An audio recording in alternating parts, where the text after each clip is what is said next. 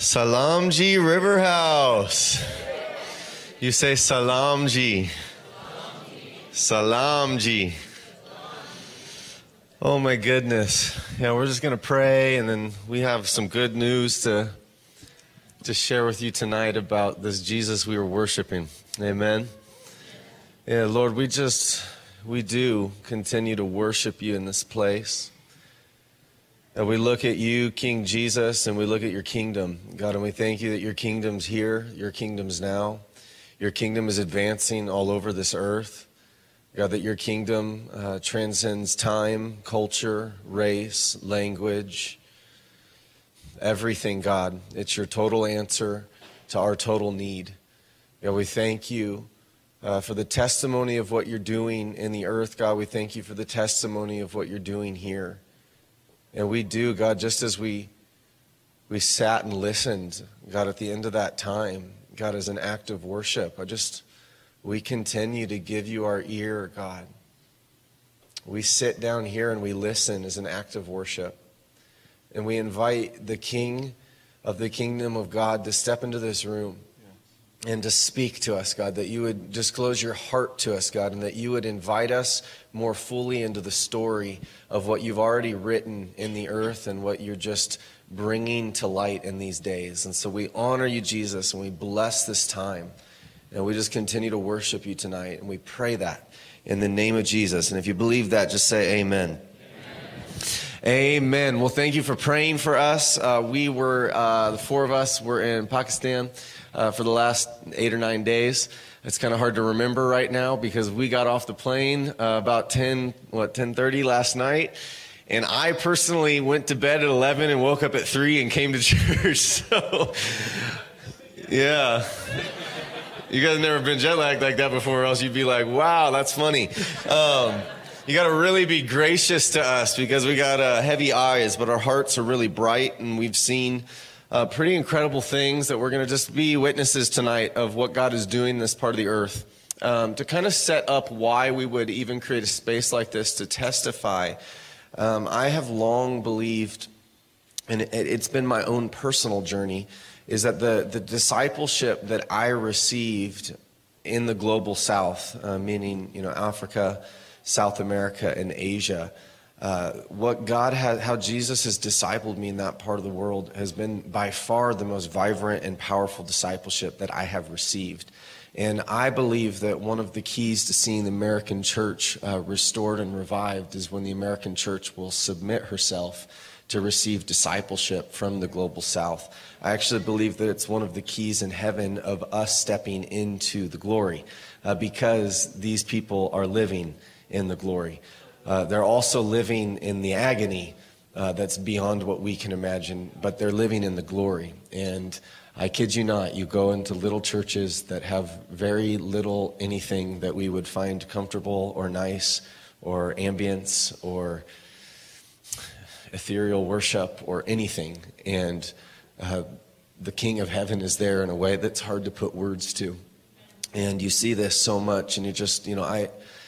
I, I always tell the, the people that we're with, the brothers, sisters, pastors, leaders that we're ministering with in these parts of the world, I said, no, you, you don't understand. Like, we receive a treasure that words can't describe. And I said, I wish that we could bring you home with us so that you could save us from our lack and our poverty. Uh, because I look at you and I see a wealth that I can't, uh, I, have never touched and lived with my own life. And so uh, I, I, I kind of set that up as I believe one of the calls God's given me is to be a bridge between the global south and the Western church. And uh, I live kind of a paradox in my own life where I feel, in the external sense, I feel much more home here.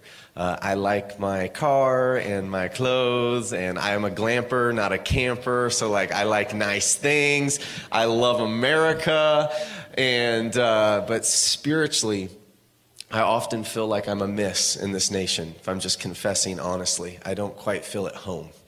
Uh, but when I get there in these places like Pakistan, on the outside sense, it's nothing that I really like. It's busy and loud and dirty and hot and uncomfortable and loud and people and traffic and loud and just all this. And yet, spiritually, it's like my heart feels like I'm at home with Jesus. And it's been a strange thing to navigate uh, over the years. And so, uh, this trip, just to be honest, was probably the most powerful uh, experience. Um, this, is, this will probably be an experience I look back at for the rest of my life and remember that something changed in my heart uh, on November 15th, 2021. And uh, so I'm just going to kind of set the stage, and then we honestly have no idea what we're going to share. we are like, we know we're wrecked, um, but it's dangerous when you give four jet lagged people who haven't had time to process experience the microphone. But we like it raw here, amen? Who's excited now? Yeah, okay, now you're awake. Wow, praise the Lord. You're on the edge of your seat. They might say something, woo. Uh, but uh, just to kind of give an overview, we went, uh, I'd been I, had been a few years ago with uh, Pastor Stan Fleming. He's been doing work in Pakistan for the last 10 years, and I kind of tagged along, built some relationships with people, and uh, we'd been talking for the last couple years about me coming back, and COVID obviously shut some doors. And earlier this year, I was extensively praying, and the Lord just spoke really clearly in that time and said, I'm sending you, and I want you to go. And so um, there's a revival that's taking place in this nation. Uh, it is an Islamic republic. Um, but God has given a door of, uh, really opened a door and given grace and favor to actually uh, do pretty large scale uh, evangelistic meetings where they're seeing hundreds and thousands coming to the Lord. Not so much in the last couple years. Um, because of COVID has been a very painful time there.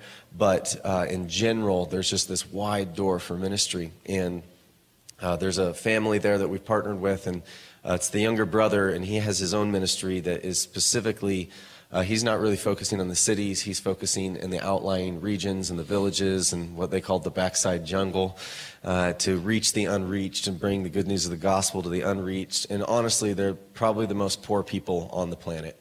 Uh, this is one of the poorest nations on the planet. These are the poorest people within the poorest nation of the planet. He spends his whole life with them. And so we spent, we went and did uh, five five outreach meetings uh, in the nights, just open air crusades, some smaller, one pretty large one and, uh, and then ministered at uh, a church that's out there in this area. And what else did we do? That's about it. I visited some of the schools that uh, Pastor Stan Fleming actually has been uh, the one pioneering these schools, and so that was kind of the overview of the trip. Um, just to give you some like super like good news, we did like rough math in our heads, and we think we saw about eight thousand people who had never heard the gospel come to saving faith in Jesus Christ. Yeah. Yeah, it was wild. It was absolutely wild. I was like, oh my gosh, in heaven we're going to meet these people one day and be like, wow. Uh, you know, so that was, uh, that was incredible. We went to one place that it was verified. We were the first people with Caucasian colored skin to ever visit that village. The middle of the night, driving through these back roads, they call it literally the backside jungle. They'd never seen a white person and they'd never heard about Jesus. And they got saved. Miracles were happening. I mean, we saw profound healings. God would give words of knowledge. The people would stand up and walk and testify. They called this word of knowledge. My neck got healed. The whole place would start praising God and be like, there is a God who's alive and he's here and his name is Jesus. Um, we, you know, and uh, we, we saw deaf ears open. We saw people that had been paralyzed, I think nine years, their neck op- loosed and they started moving their neck. Saw a woman that for, what was it, six years? Hadn't been able to, hadn't been able to move her arm and she came up started kissing me on the face in front of eight, 7,000 people, kissing me on my cheek, not my, not my lips. I made sure I clarified that to my wife. Uh, just, just amazing, miraculous touch from Jesus as he's literally introducing himself to people in front of our eyes. And it was absolutely glorious. I'm, I'm going to let uh, the team maybe share some. I mean, too too many that I could even uh, count, and I'll let uh, maybe each share uh, stories. And we don't, like we said, we don't know exactly what we're going to share, but um, I want to I want to share this, and this is probably like it was glorious beyond what I could describe, but there's also like an agony uh, in seeing, and, and I find that it's often the reason that people are poor in spirit is because they've suffered. And uh, we went to a church so a week ago. This is this is last Sunday for us. This is how fresh this is. This is the next time we're in church since last time we were in church, and we were at church in this uh, little old uh, pink building And there's probably 300 people there. And they, uh, we knew that they, a lot of them were brickyard workers, uh, which means that they're indentured slaves, essentially, uh, working in brickyards. We knew this. And uh, I got up and I began preaching about the kingdom of God and that the kingdom of God is now and that the king of heaven is here now. And Jesus stepped into that room and it was glorious. I mean, it was so glorious for probably two hours. We were just, Jesus was healing people and they're testifying. People were sobbing under the love of God, prophetic words, and they were just crumpling on the ground. People were getting delivered. I mean, it was just like, it was like a war zone in this church. Just like, what is happening? Bodies are on the floor. People are rejoicing. I mean, the end of that service, they did their offering song and you've never seen a more joyful sight in your life as these people praising God as everyone eyes are open. A pastor comes up and says, I've been a pastor for all these years. I've never seen the kingdom until today. I've never seen it like I see today. It's like, it, I, it's hard to put words to, you know, it's just the glory was there and the King of heaven was in that room. And we went home rejoicing, praising God. And then we woke up on Monday morning and we were going right back out to the same place. And we were going to visit the, the people. And uh, Pastor Rizwan takes us uh, to the brickyard. And uh, we get out of the car and he walks us down. He says, This is, this is the first family I want us to visit and it's a family in their church. They were there yesterday. I recognized the girls. And uh, there, I think we might have some pictures, but if you could, it's one of the ones maybe just they're in the brickyards. They're on their ground, kind of making bricks, and uh, they're they're on the ground.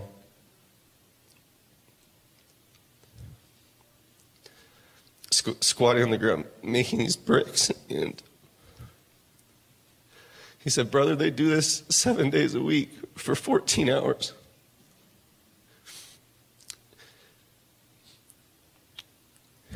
And he said, uh, We said, Why? He said, Because they, they owe money to the, the brickyard owner. He said, How much money do they owe? It's a family of seven. It's the first family. It's the $1,400. He said, How long have how long have they been doing this? He said, 32 years. And he said, then the two older girls, he said, they need, they need to get out because they're being assaulted. And there's nothing that the parents can do. And for the next two hours, we went and visited the same families that we literally preached the kingdom to and saw the kingdom with. 39 years, 23 years, over $700 debts and $1,200 debts. I mean, you saw the pictures, the little children, the little five year old children, they're, they're slaves. And uh,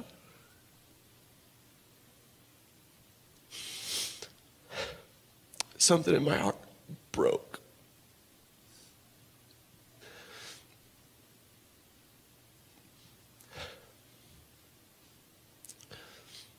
It was more than just hearing the voice of God. It was like the heart of God broke my heart. And it was like a threshold of something in me just burst. I'll never be able to unsee what I saw on that day. And uh, I said, Lord, I preach the kingdom to them, sight to the blind, liberty to the captive, healing to the broken heart.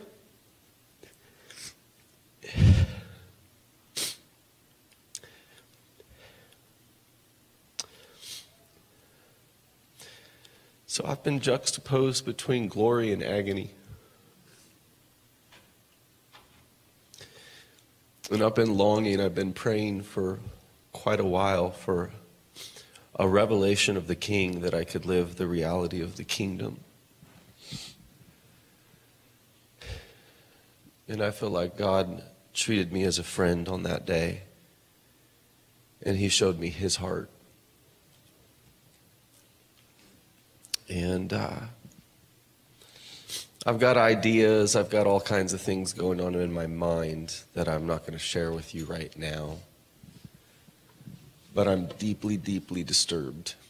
And uh, that's probably the greatest gift God's ever given me is that this very disturbance. And so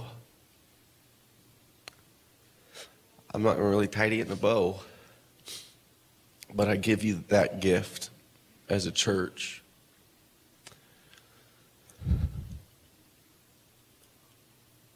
And I guess I invite you to join me, and I want to know the real kingdom.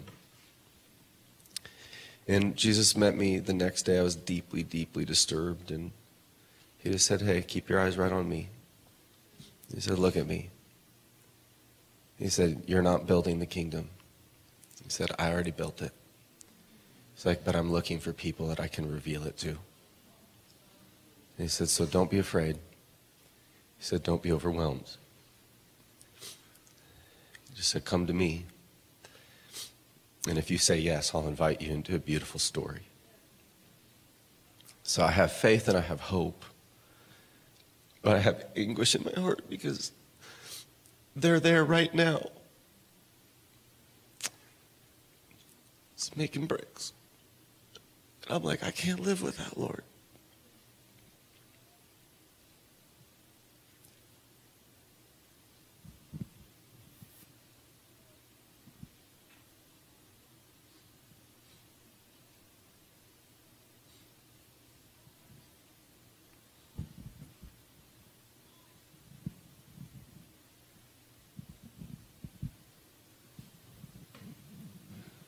It's hard to move on from that.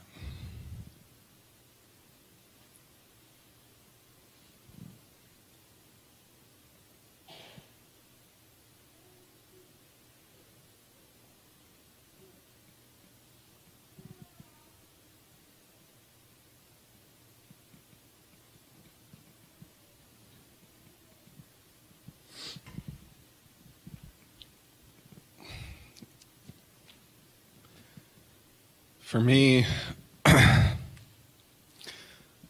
the trip, I was in a, a bit of a, a, different situation than these guys going into this trip. Um, each of them have spent, you know, time in the global south, and and I had not. And so, um, when Jord asked me to go on this trip, that's that's kind of where my process started. It wasn't a, an instantaneous yes for me. Um, it, it was honestly difficult for me. I wanted to say no. Um, when he asked me to go, you know, to Pakistan, my, my, my head went so many places, and and in my head, I, I just I wanted to say no. Like, I, no, I don't really want to go. Um, and as I invited the Lord into that space and allowed Him to kind of speak, um, yeah, I, I just, I knew. I knew that I was supposed to go. Um, and I didn't know why. It didn't really make sense for me on a lot of different levels. Um, but I, I, knew I was supposed to go. And, and, and that was significant for me. I think um, the element of, of surrender that, that I think I experienced, I remember the day that I finally decided to go, um, I was kind of spending a lot of time by myself and um, kind of agonizing over whether I should go or not. And um, it, there was just this subtle knowing. The Lord spoke to me, and all all I kept hearing over and over again was, "Do you trust me? Like, do you trust me?" And I just I knew I knew I had to say yes. I didn't, and I think yeah, I think I'm sharing that because I think that it's funny Jackie kind of transitioned us the way that we did because I kind of felt this during prayer, but I think that a lot of times we we look for the pomp and circumstance, the confirmation, the you know, confirmation after confirmation after confirmation, and I think the significance of that moment for me was, you know, I trust that I hear the Lord's voice, but I think it, it gets easier, and I, you know, it, it gets easier as as you kind of grow in maturity. But there's still certainly times where you're like, nope, I don't want to do that. Like I need more and more confirmation, and um, yeah, I just felt like I was supposed to share that like the clouds don't necessarily need to part, and you don't need to hear an audible voice for you to receive confirmation. Um, the voice of the Lord is is sometimes subtle and sometimes small, and I can't imagine if I would have said no.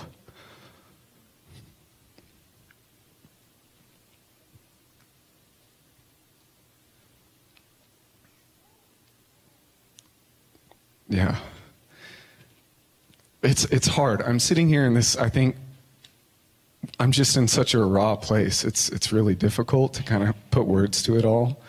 Um, I think for me, having not been to the global south before, I'm having a hard time like honing in on any specific thing that I saw or like encountered because I'm just so blown away by the overall like culture and hunger. Like there's a hunger there that I've never experienced. It's just it's different. There's something different about it, you know. They're poor in spirit in a way that like pulls you into this like new reality. And yeah, I was even sitting down here before and I'm like, why am I more nervous right now than before I get on a stage in front of thousands and thousands and thousands and thousands of people? Why am I more nervous right now? And I, you know, I think it's because when you're around people like that, they, like I said, they just, they pull you into like this new reality. Like you're, it's like the kingdom becomes fresh and, and new in a way that's like both miraculous, but also extremely normal. Like, if that makes sense. And, and I think it, it's tough. Like we live in a culture, like the water that we swim in, like, is it's a breeding ground for like skepticism and judgment and and and disregard and and unbelief. And i think when you're pulled into a culture like that they, there's no room for it. There's no space for unbelief or judgment or if i'm believing for a miracle like there's no room for them to be like i, I god might heal me eh, or he might not and i can just go to the hospital. There's no room for it. And so, yeah, it's like it, it did something in me to just experience, just to touch something like that. Um, that I really, I don't really have words for it, for what it did for me. Um, but the things that I saw as a byproduct of their belief and their faith and, and their, it, it, it blew my mind. I, I I came into the trip, I was telling Jord, you know, we were kind of talking. He's like, What are some things you're believing for? And, you know, I'm like, I want to see miracles. Like, I, I didn't grow up necessarily believing in miracles. I didn't believe that God still healed today and things of that nature. It wasn't something that I was exposed to, and I just, I didn't believe it. And, and since then, that's changed. Obviously, I've had all the belief in the world. Um, so I'm like, I, wa- I want to see it. I want to see the miraculous, you know? And, and it was extreme. It was interesting because as I was exposed to it, I mean, this lady, I remember this lady came up and, and it was the, the lady that Jord referred to. She had had like, I don't know if it was nerve damage. I think it was nerve damage. She hadn't been able to like move her arm in six years. And you should have seen the light in her eyes. She was like jumping up and down and waving her arm. And it was like, she's not putting on a show. Like you could see it on her face. Like God just touched that woman, you know? And there, there was a, another lady. How, how long had she had that tumor on her neck? nine years. She had had a tumor on her neck for nine years, and she came up and was like, It's gone. And I'm like, Yeah, it, it is. and and so, but it but at the same time, there was this kind of the, it, there this. I hate to use the word benign nature because it wasn't benign; it was miraculous. But it like it was normal. It was like, wow, you know, yeah, you got healed You know, it wasn't like this. I think in my head, I had ha- built up this expectation of like, when you see this miraculous, it's like there's fire falling from the ceilings and like you're, you know, and it's like, no, it's like, it's just the kingdom. It's like when we step into the reality of the kingdom is now. Like when you step, actually step into that reality, both mentally and physically, that is normal, you know? And, and for me, I, uh, in all honesty, I hadn't been exposed to it. You know, I think I had seen healings and things like that, but the, the subtle, normal nature of God miraculously healing someone blew me away. It, yeah, it blew me away. And so it, it's still messing with me. I, I don't really know what to do with it, to be honest, you know, but I think it's, it's, it's available to us. Like I think we we look at at the culture that they, you know, are that they live in and it's like, oh, they're forced into that by poverty. They're forced into that because they're needy physically. So of course they're needy spiritually.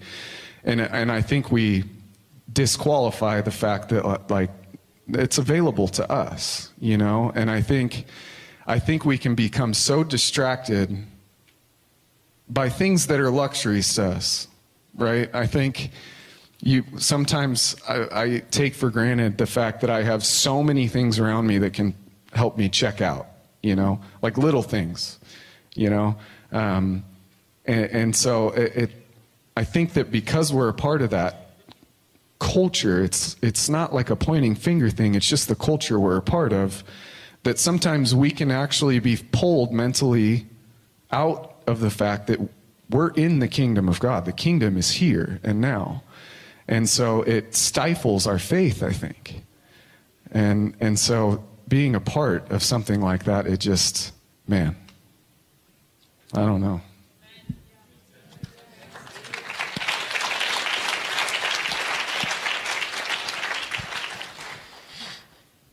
Yeah, so I'm also very unfiltered and unprocessed, but um,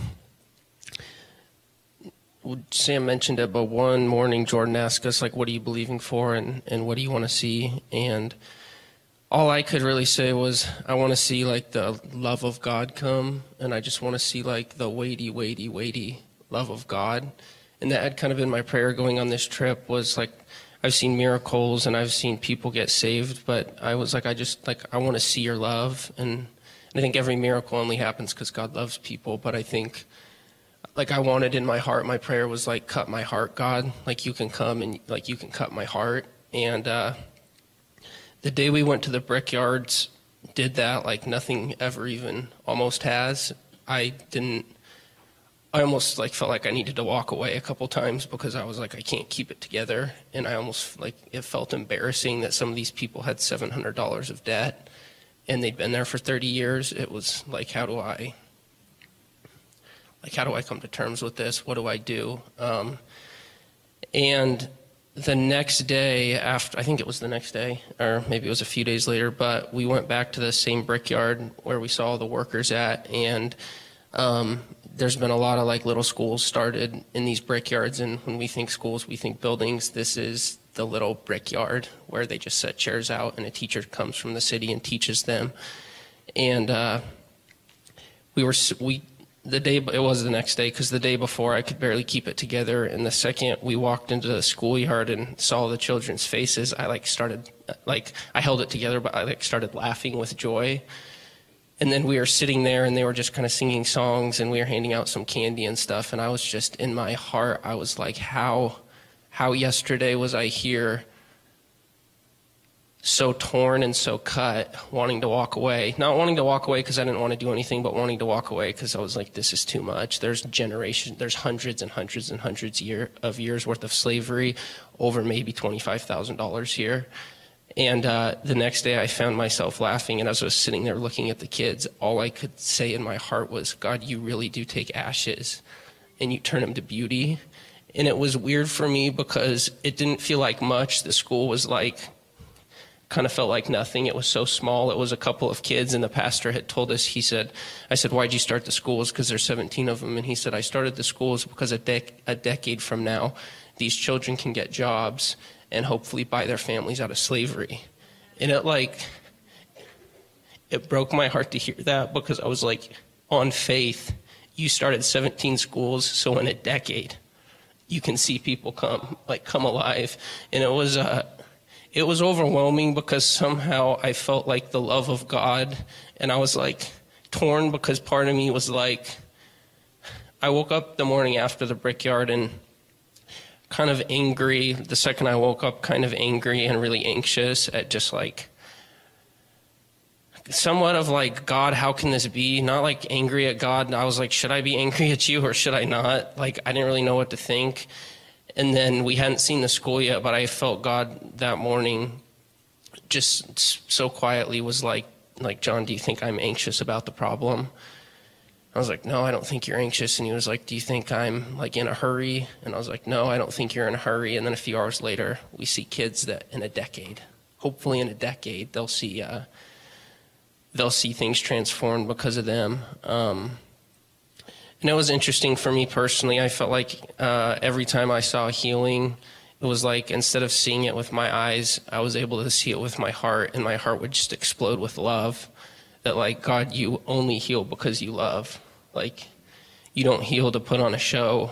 Like, you don't heal to blow our minds. You don't heal because you want to start conflict in the church, of all things but uh, but you heal because your heart bleeds with love, like bleeds with love. And even today in flying home, that's what I just couldn't get out of my mind was like the heart of God just bleeds, like it's just cut and it just bleeds with love, and it bleeds with love. And it just it doesn't stop. It just keeps going for decades of generational poverty and slavery. Like I've seen poverty in other nations, but I've never seen slavery. Like and my heart's been broken for poverty, but to see slavery when these, you know, vulnerable people went and took thousand dollars because maybe they were planning a funeral, and then next thing you know, the little kids that they're teaching, the cutest little kids you've seen in your life, are the ones who dressed up for school. And leaving that place, I was like, oh no! Like in a couple hours, you're walking straight back to make bricks. Um, so yeah, God God did a lot in me. I told Sam before we left this trip, he was like, Are you nervous? I was like, Well, like, practically, I'm not nervous.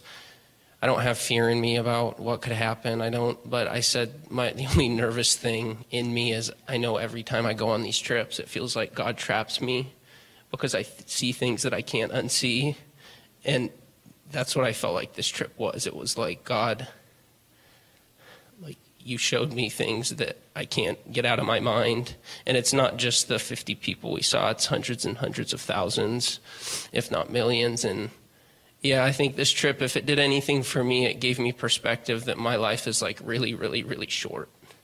Like on the plane ride home, I just kept getting hit with my life is so short. And um, the last thing I'll share, I don't think I don't think I've ever been as inspired by a human being as I was by the pastor that we traveled with. Like I can truly, I can truly say that he has a, his family name is a huge name in Pakistan, and he's the youngest of I think five or six brothers.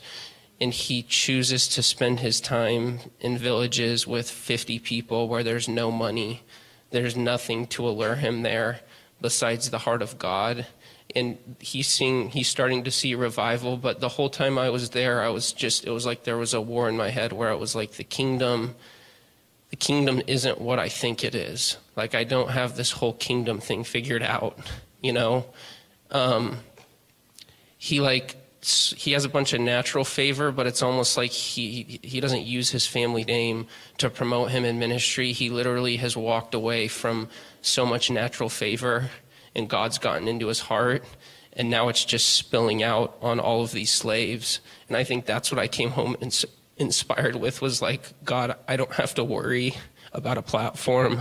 I don't have to worry about a title.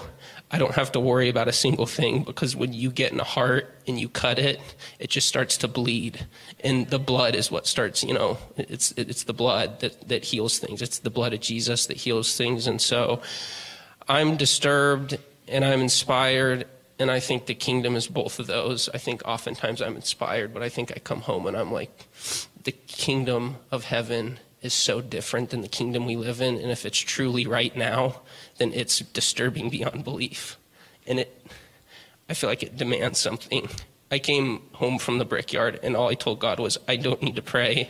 I know I don't need to ask you because you cut my heart so deeply that like there's a demand, a demand from heaven. Um, and I don't know what that looks like, but I'll keep looking at Jesus, and I know he, He'll reveal what it looks like. So I'm a mess. Amen.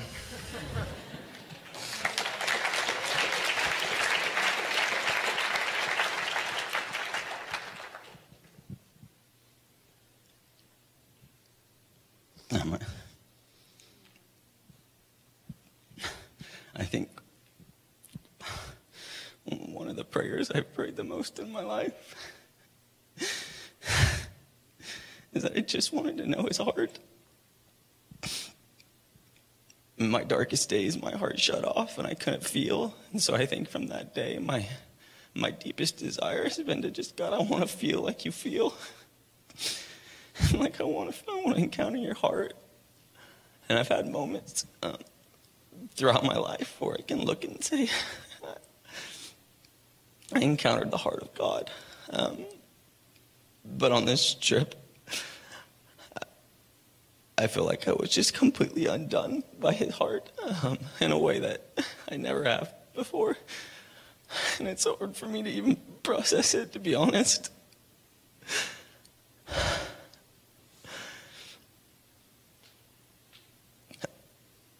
When we walk through those brickyards, I'm usually someone who feels after the fact.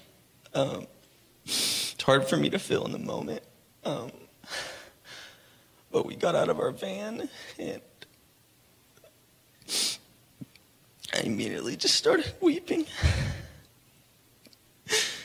And I walked through those brickyards. and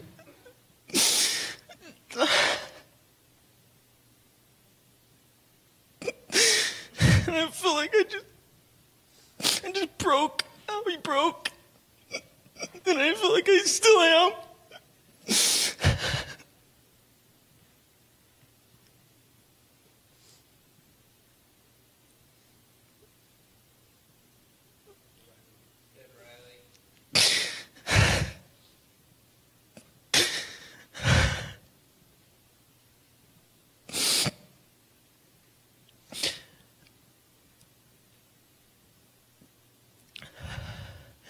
And at this point, I don't know. I don't know why. I know I have a role to play. Um,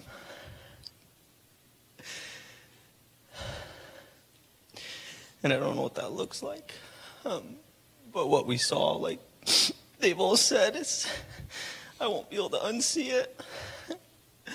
Uh, I think I was disturbed to the core of who I am. Uh,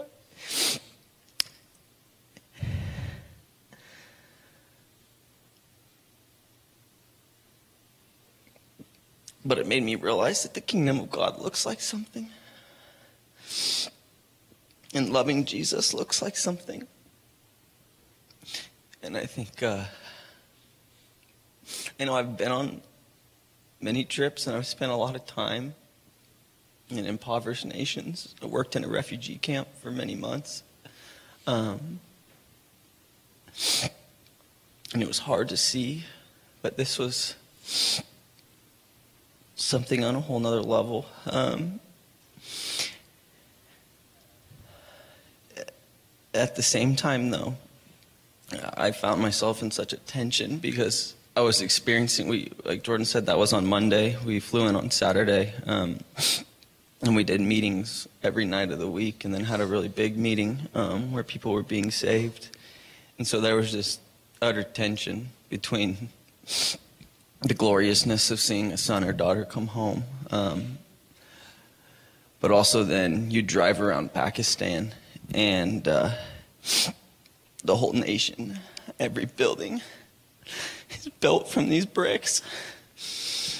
And so you drive, and I was just constantly reminded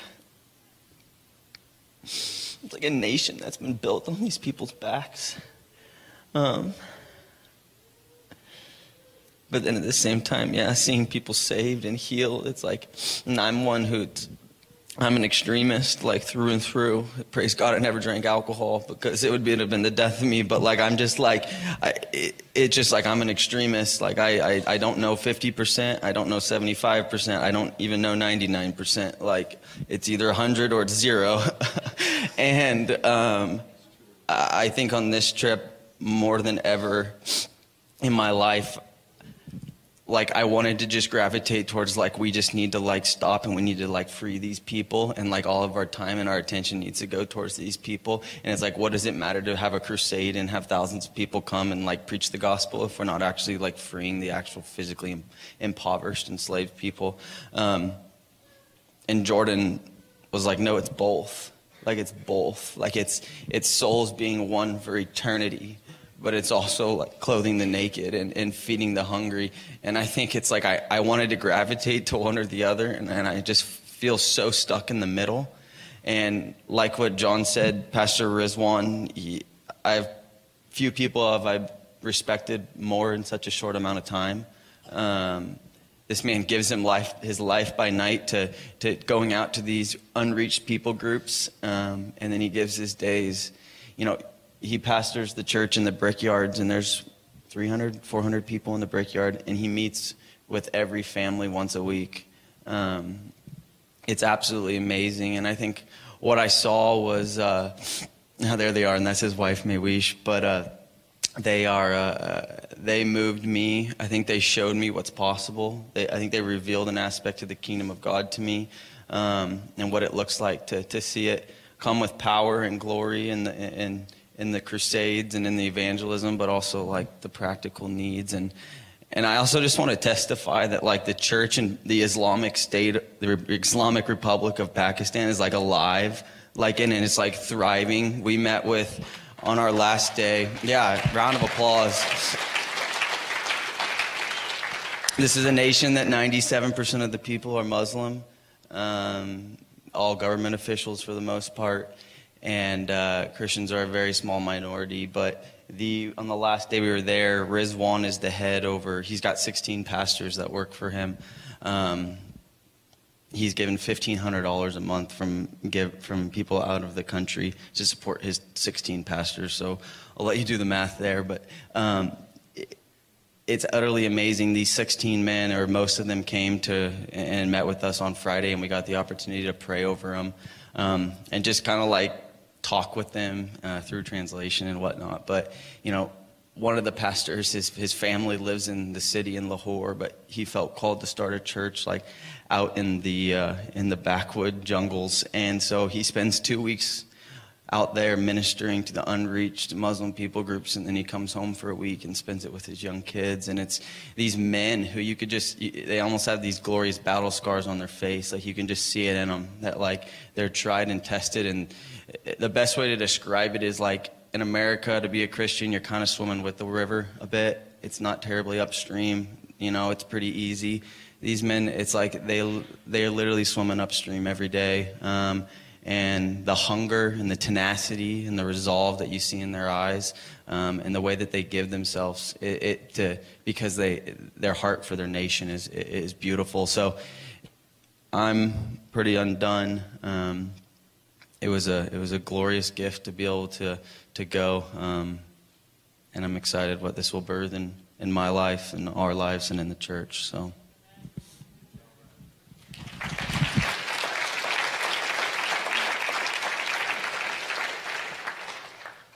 Um, so, so I did something kind of on accident while we were there. You know how they say it's easier ask forgiveness than it is permission. I, I did something. Um, I accidentally started another church, and uh, well, a, another river house, and uh, that was I just I, I looked at Rizwan. I said, "Look, I, I I haven't talked to the board of the church back home. I haven't. I don't really care." I said, "I just," I said, "I I said, I, I have to do something. And I said, Your church. Um, I said, I, I just have to at least start there. And I want to see your church free. And uh, I just said, so I'm, I'm with you. I said, that's all I can tell you is I said, I don't, I don't know what it means. I don't know how I, I you know, you know, he's, they're really smart there. It's like sustainable. It's not a, it's not some sort of a savior complex, but it's like, no, there's, there's partnership. And, and God just linked our hearts with him. And he said, well, he said, My church, it's River House now. I was like, no, no, no, no, you don't, you don't need to do that. He said, no. He said, God's linking our hearts together. And he said, if we're going to be partners, then we need to share the same name. And uh, I said, okay. And so um, his church is our church, and our church is, is his church now. Um, so I hope you're all right with it, elders. Um,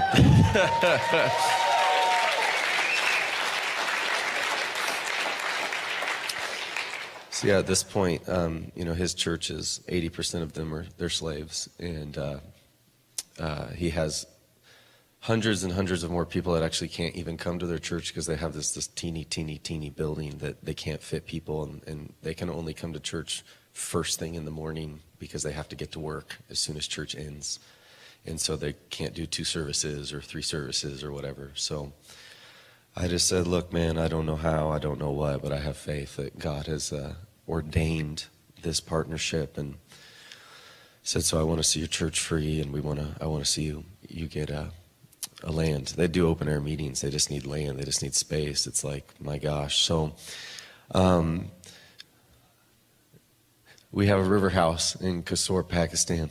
And, uh, I think that's a gift from God uh, to us. And so I don't, I don't, there's nothing practical tonight. It's just pray. Um,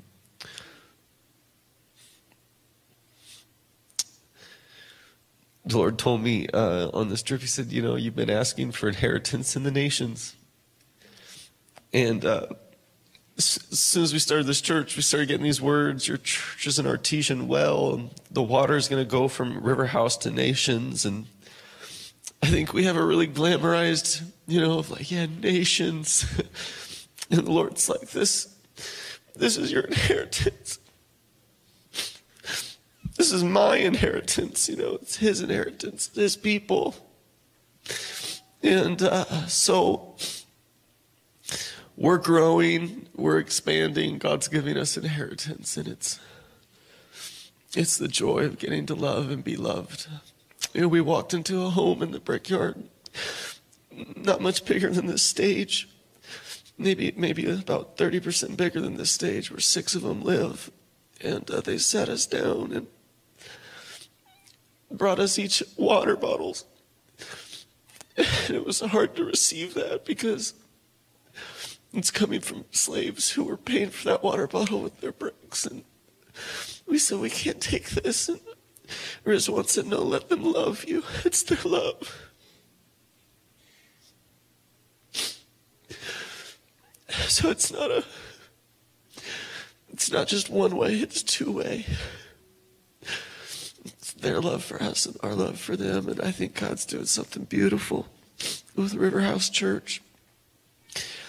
And uh, they alluded to it, and I, I always think, you know, yeah, it's I don't think the call is for all of us to go to Pakistan. Um, but I think all of our call is to live the kingdom. And I can testify truly to you that a threshold broke in my heart when it comes to this understanding, you know, of the, the separation between Sunday and Monday. And it was like when I saw them on Monday, it was like what I spoke on Sunday. I'm a false teacher. If there's not a full picture, you know, it's like the kingdom's not just a spiritual reality, it is an incarnational reality. It is a flesh and blood reality. It's the word that became flesh reality. It's what I sing on Sundays changes everything about Mondays through Fridays reality. It's it's the love of God just says go and go and go. You know, it's like this picture. And so I think if there's disturbance that I'd want us all to wrestle with, it's like, what does the kingdom look like? Because it looks like something it looks like something. It, it looks like something that cost us a lot, you know?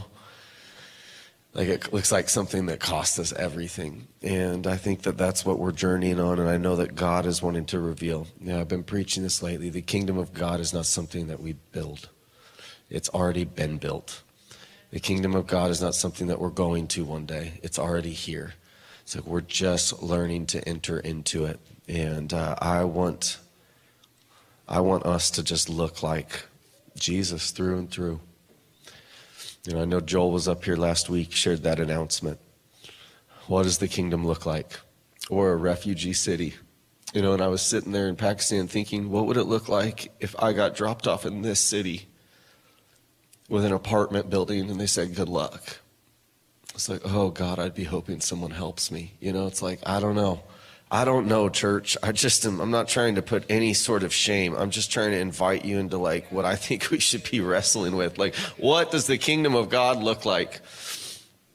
What does it look like? What does it look like here? What does it look like now? What does it look like tomorrow? What does it look like in Pakistan? Like, this is what Jesus is after. This was his sole message. Repent, the kingdom of God is at hand. So, Spirit of God, I thank you. I just trust that you can use these words. God, I trust that you orchestrated this story. God, this connection, this night, God, this information. You're orchestrating it, God, because you are speaking through all of these words. Repent, repent, change the way you think about life, change everything that you think about everything, because the kingdom of God is here and the kingdom of God is now. Lord, I pray that you would open that door to us. You'd open revelation to see more clearly, to enter in more fully to this reality called the kingdom of heaven. Lord, and may our love as a church look like something.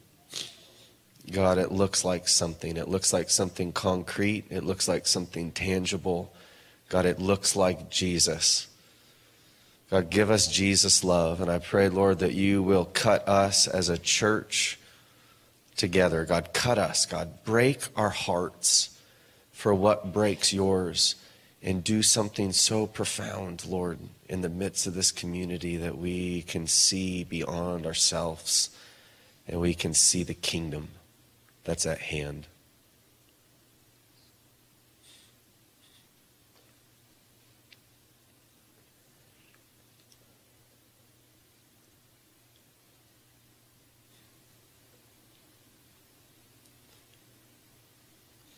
You know, and I just sense there's kind of a there's a somber spirit of God here. And I just want to maybe maybe just dim the lights and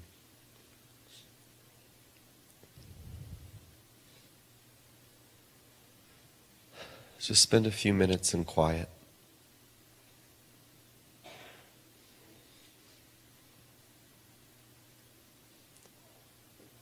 Lord, we ask that you speak.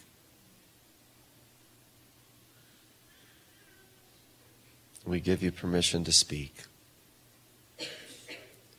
to give us your heart.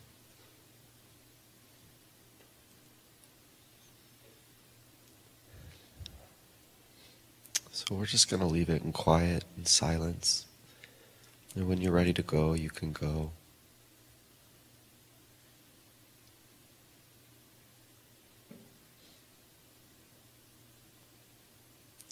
Maybe if someone wants to just play some soft music.